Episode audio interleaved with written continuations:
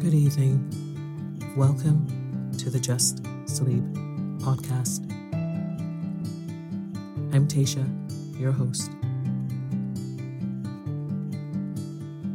Every week, I will read you an old story to help you relax, put the stressful day behind you, and drift off to sleep.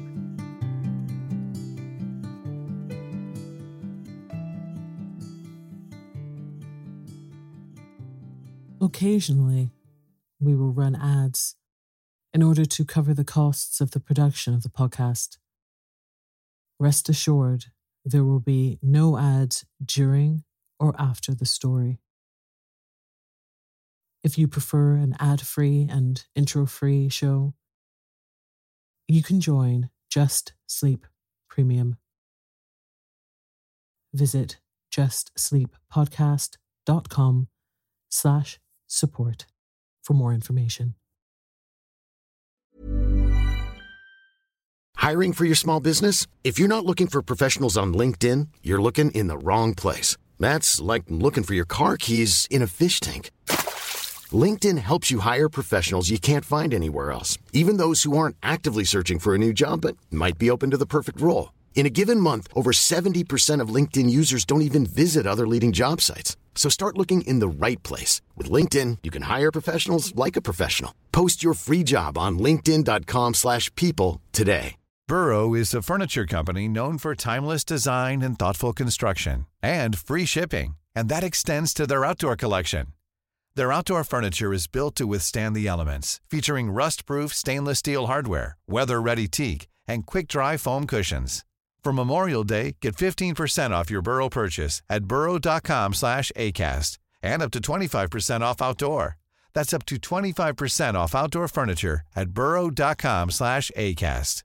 Quality sleep is essential. That's why the Sleep Number Smart Bed is designed for your ever-evolving sleep needs. Need a bed that's firmer or softer on either side? Helps you sleep at a comfortable temperature? Sleep Number Smart Beds let you individualize your comfort, so you sleep better together. J D Power ranks Sleep Number number one in customer satisfaction with mattresses purchased in-store. And now, save forty percent on the Sleep Number Limited Edition smart bed for a limited time. For J D Power twenty twenty-three award information, visit jdpower.com slash awards. Only at Sleep Number stores or sleep number dot com. Planning for your next trip? Elevate your travel style with Quince. Quince has all the jet-setting essentials you'll want for your next getaway, like European linen, premium luggage options, buttery soft Italian leather bags, and so much more. And it's all priced at fifty to eighty percent less than similar brands. Plus, Quince only works with factories that use safe and ethical manufacturing practices.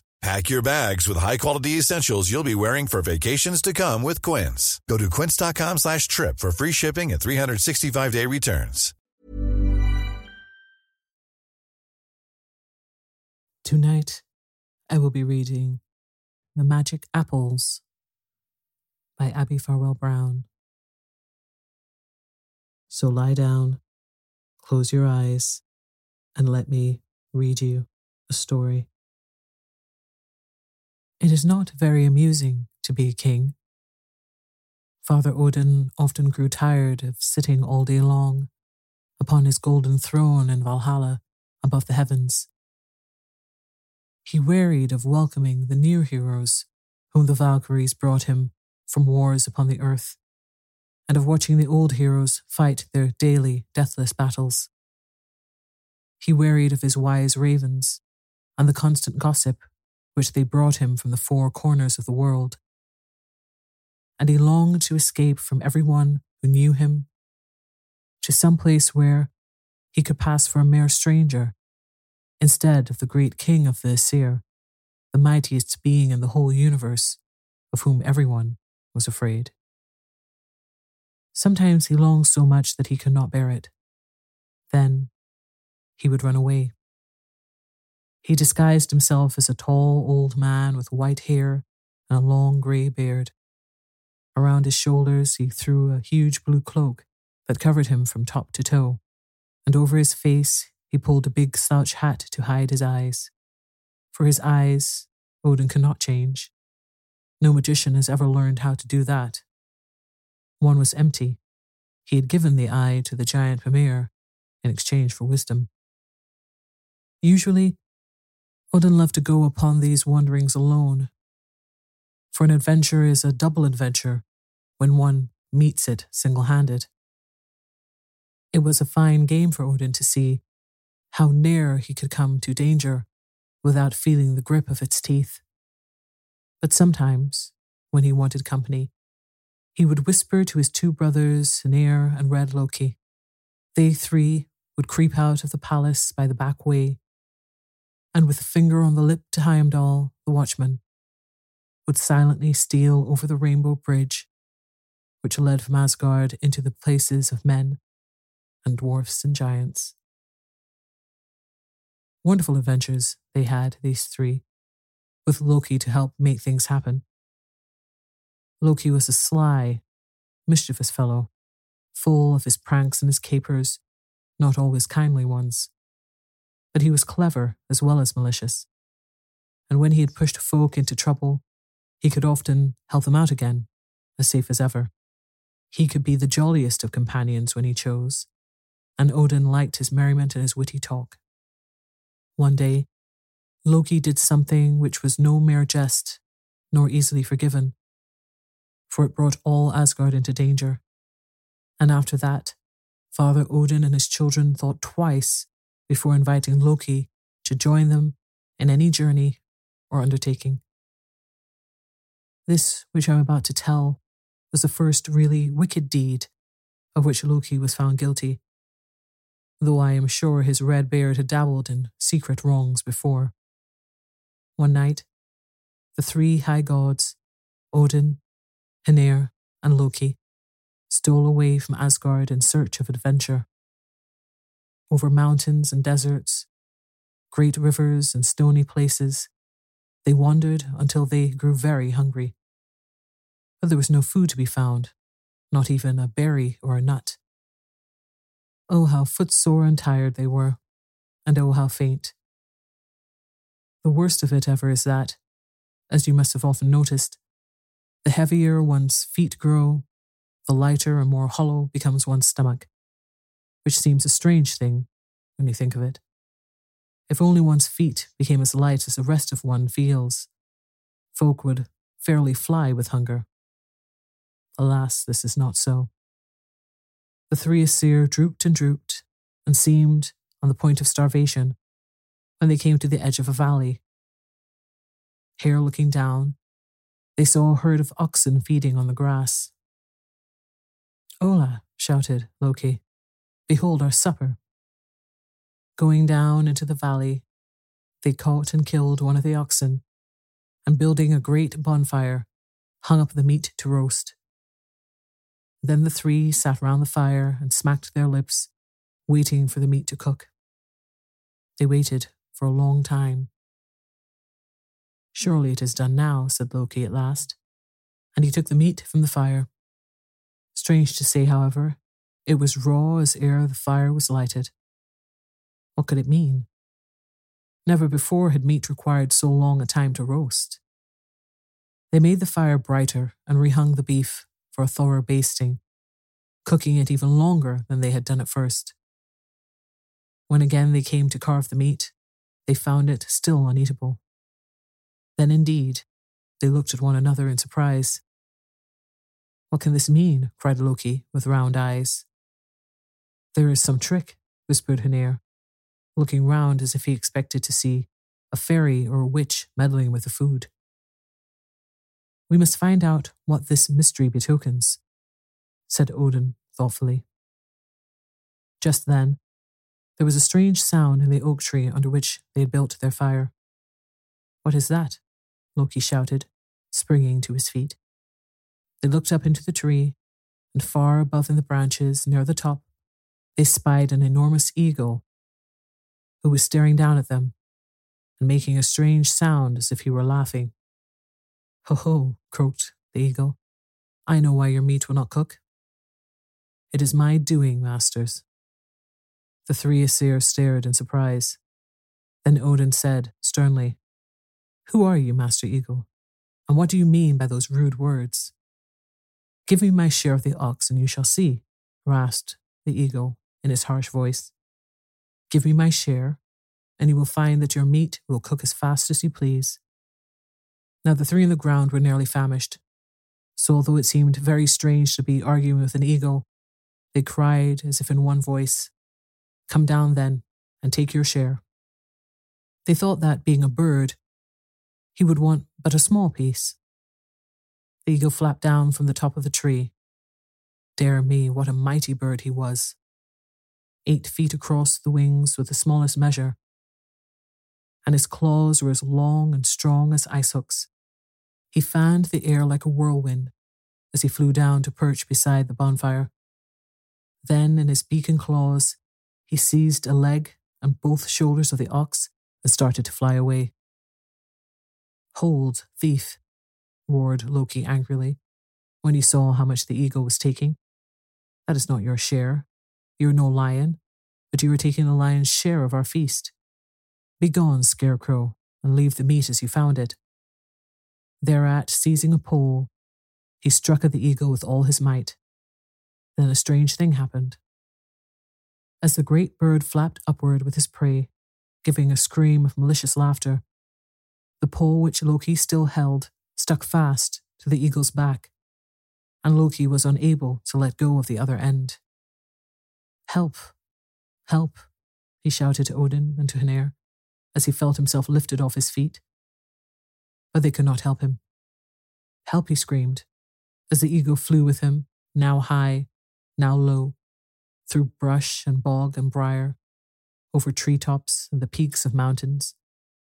On and on they went, until Loki thought his arm would be pulled out, like a weed torn up by the roots. The eagle would not listen to his cries nor pause in his flight, until Loki was almost dead with pain and fatigue. Hark you, Loki, screamed the eagle, going a little more slowly. No one can help you except me. You are bewitched, and you cannot pull away from this pole, nor loose the pole from me, until I choose. But if you will promise what I ask, you shall go free. Then Loki groaned, O eagle, only let me go, and tell me who you really are, and I will promise whatever you wish. The eagle answered, I am the great Theasa, the enemy of the Aesir. But you ought to love me, Loki, for you yourself married a giantess. Loki moaned, Oh yes, I dearly love all my wife's family, great Theasa. Tell me what you want of me. I want this, quoth Theasa gruffly. I am growing old, and I want the apples, which Idun keeps in her golden casket to make me young again. You must get them for me. Now these apples were the fruit of a magic tree, and were more beautiful to look at and more delicious to taste than any fruit that ever grew. The best thing about them was that whoever tasted one, be he ever so old, grew young and strong again. The apples belonged to a beautiful lady named Idun, who kept them in a golden casket. Every morning, the Aesir came to her to be refreshed and made over by a bite of her precious fruit. That is why in Asgard no one ever waxed old or ugly. Even Father Odin, Hoenir and Loki, the three travellers who had seen the very beginning of everything when the world was made, were still sturdy and young. And so long as Idun kept her apples safe, the faces of the family who sat about the table of Valhalla would be rosy and fair like the faces of children. Oh, friend giant, cried Loki, you know not what you ask. The apples are the most precious treasure of Asgard, and Idun keeps watch over them, as if they were dearer to her than life itself. I never could steal them from her, Theasa, for at her call all Asgard would rush to the rescue, and trouble would buzz about my ears like a hive of bees let loose. Then you must steal Idun herself, apples and all. For the apples I must have, and you have promised, Loki, to do my bidding. Loki sniffed and thought, thought, and sniffed again. Already his mischievous heart was planning how he might steal Idun away. He could hardly help laughing to think how angry the Aesir would be when they found their beauty medicine gone forever. But he hoped that, when he had done this trick for Theasa, now and then the giant would let him have a nibble of the magic apples, so that Loki himself would remain young long after the other Aesir were grown old and feeble. This thought suited Loki's malicious nature well. "I think I can manage it for you, Theasa," he said craftily. "In a week, I promise to bring Idun and her apples to you, but you must not forget the great risk which I am running, nor that I am your relative by marriage. I may have a favour to ask in return, Theasa." Then the eagle gently dropped Loki from his claws. Falling on a soft bed of moss, Loki jumped up and ran back to his travelling companions, who were glad and surprised to see him again. They had feared that the eagle was carrying him away to feed his young eaglets in some far-off nest. Ah, uh, you may be sure that Loki did not tell them who the eagle really was, nor confess the wicked promise which he had made about Idun and her apples. After that, the three went back to Asgard, where they had had adventure enough for one day. The days flew by, and the time came when Loki must fulfill his promise to Theasa. So one morning, he strolled out into the meadow where Idun loved to roam among the flowers. There he found her, sitting by a tiny spring and holding her precious casket of apples in her lap. She was combing her long golden hair, which fell from under a wreath of spring flowers, and she was very beautiful. Her green robe was embroidered with buds and blossoms of silk in many colours, and she wore a golden girdle about her waist. She smiled as Loki came and tossed him a posy, saying, "Good morrow, Red Loki. Have you come for a bite of my apples? I see a wrinkle over each of your eyes which I can smooth away." "Nay, fair lady," answered Loki politely. "I have just nibbled of another apple, which I found this morning.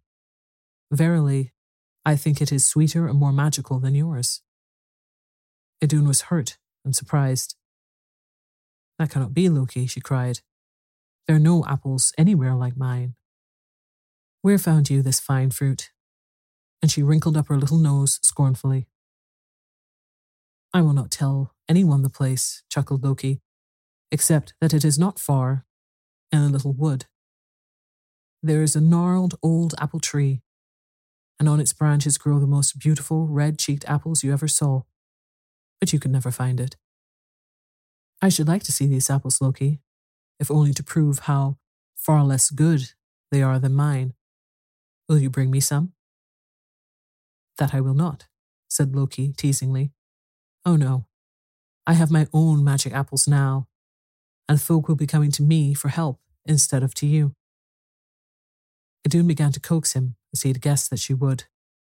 "Please, please, Loki, show me the place." At first he would not, for he was a sly fellow, and knew how to lead her on. At last, he pretended to yield. "Well then, because I love you, Idun, better than the rest, I will show you the place if you will come with me. But it must be a secret. No one must ever know." "All girls like secrets." "Yes, yes," cried Idun eagerly. "Let us steal away now while no one is looking." This was just what Loki hoped for. "Bring your own apples," he said, "that we may compare them with mine. But I know mine are better." "I know mine are the best in all the world," returned Idun, pouting. "I will bring them to show you the difference." Off they started together, she with the golden casket on her arm, and Loki chuckled wickedly as they went. He led her for some distance, further than she had ever strayed before, and at last she grew frightened. "Where are you taking me, Loki?" she cried. "You said it was not far." "I see no little wood, no old apple tree." "It is just beyond, just a little step beyond," he answered. So on they went. But that little step took them beyond the boundary of Asgard, just a little step beyond, into the space where the giants lurked and waited for mischief. Then there was a rustling of wings and whir. Down came Theasa in his eagle dress. Before Idun suspected what was happening, he fastened his claws into her girdle and flapped away with her, magic apples and all, to his palace in Jotunheim, the land of giants. Loki stole back to Asgard, thinking that he was quite safe and that no one would discover his villainy. At first, Idun was not missed. But after a little, the gods began to feel signs of age and went for their usual bite of her apples. Then they found that she had disappeared, and a great terror fell upon them. Where had she gone? Suppose she should not come back? The hours and days went by, and still she did not return. Their fright became almost a panic. Their hair began to turn grey, and their limbs grew stiff and gouty, so that they hobbled down Asgard streets. Even Freya, the loveliest, was afraid to look in her mirror, and Baldur, the beautiful, grew pale and haggard. The happy land of Asgard was like a garden over which a burning wind had blown.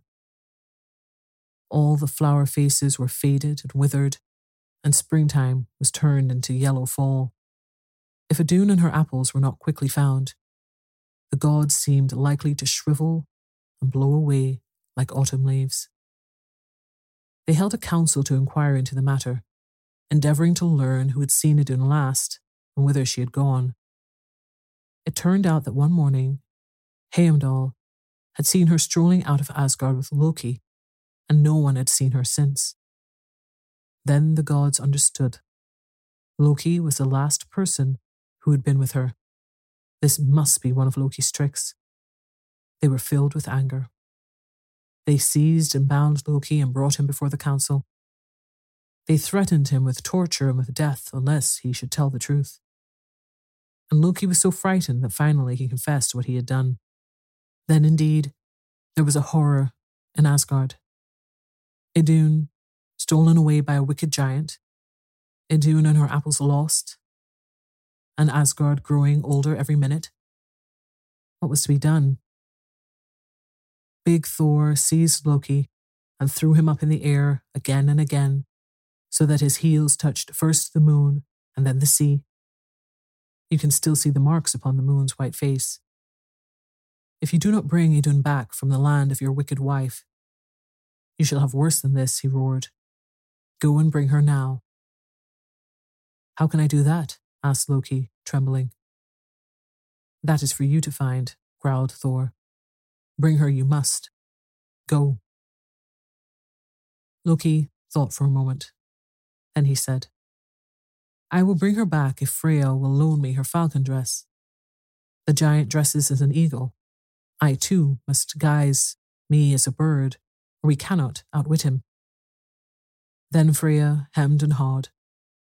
She did not wish to loan her feather dress, for it was very precious. But all the Aesir begged, and finally she consented. It was a beautiful great dress of brown feathers and grey, and in it Freya loved to skim like a falcon among the clouds and stars. Loki put it on, and when he had done so he looked exactly like a great brown hawk, only his bright black eyes remained the same, glancing here and there so that they lost sight of nothing. With a whir of his wings, Loki flew off to the north, across mountains and valleys and the great river Rifing, which lay between Asgard and Giantland. And at last, he came to the palace of Theasa the giant. It happened, fortunately, that Theasa had gone fishing in the sea, and Idun was left alone, weeping and broken-hearted. Presently, she heard a little tap on her window, and looking up, she saw a great brown bird perching on the ledge. He was so big that Idun was frightened and gave a scream, but the bird nodded pleasantly and croaked, "Don't be afraid, Idun. I'm a friend. I am Loki, come to set you free." Loki. Loki is no friend of mine. He brought me here, she sobbed. I don't believe you came to save me. That is indeed why I'm here, he replied. And a dangerous business it is, if Theasa should come back before we start for home. How will you get me out? asked Idun doubtfully. The door is locked, and the window is barred. I will change you into a nut, said he, and carry you in my claws. What of the casket of apples? Queried Idun. Can you carry that also? Then Loki laughed long and loudly. What welcome to Asgard do you think I should receive without the apples? He cried. Yes, we must take them indeed. Idun came to the window, and Loki, who was a skillful magician, turned her into a nut and took her in one claw, while in the other he seized the casket of apples. Then off he whirred out of the palace gardens and away toward Asgard's safety. In a little while, Theasa returned home, and when he found Idun and her apples gone, there was a hubbub, you may be sure. However, he lost little time by smashing mountains and breaking trees in his giant rage. That fit was soon over. He put on his eagle plumage and started in pursuit of the falcon. Now, an eagle is bigger and stronger than any other bird, and usually in a long race, he can beat even the swift hawk, who has an hour's start.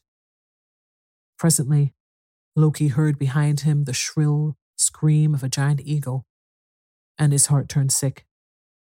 He had crossed the great river and already was in sight of Asgard.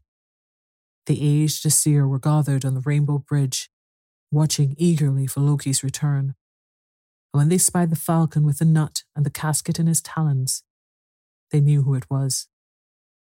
A great cheer went up, but it was hushed in a moment, for they saw the eagle close after the falcon, and they guessed that this must be the giant Theasa, the stealer of Idun. Then there was a great shouting of commands and a rushing to and fro. All the gods, even Father Odin and his two wise ravens, were busy gathering chips into great heaps on the walls of Asgard. As soon as Loki, with his precious burden, had fluttered weakly over the wall, dropping to the ground beyond, the gods lighted the heaps of chips which they had piled, and soon there was a wall of fire over which the eagle must fly. He was going too fast to stop. The flames roared and crackled, but Theasa flew straight into them with a scream of fear and rage. His feathers caught fire and burned, so that he could no longer fly, but fell headlong to the ground inside the walls. Then Thor, the Thunderlord, and Tyr, the mighty War King, fell upon him and slew him, so that he could never trouble the Aesir any more. There was a great rejoicing in Asgard that night, for Loki changed Idun, again, to a fair lady, whereupon she gave each of the eager gods a bite of her life-giving fruit, so that they grew young and happy once more, as if all these horrors had never happened. Not one of them, however, forgot the evil part which Loki had played in these doings. They hid the memory like a buried seed, deep in their hearts. Thenceforward, the word of Loki and the honor of his name were poor coin in Asgard, which is no wonder. Good night.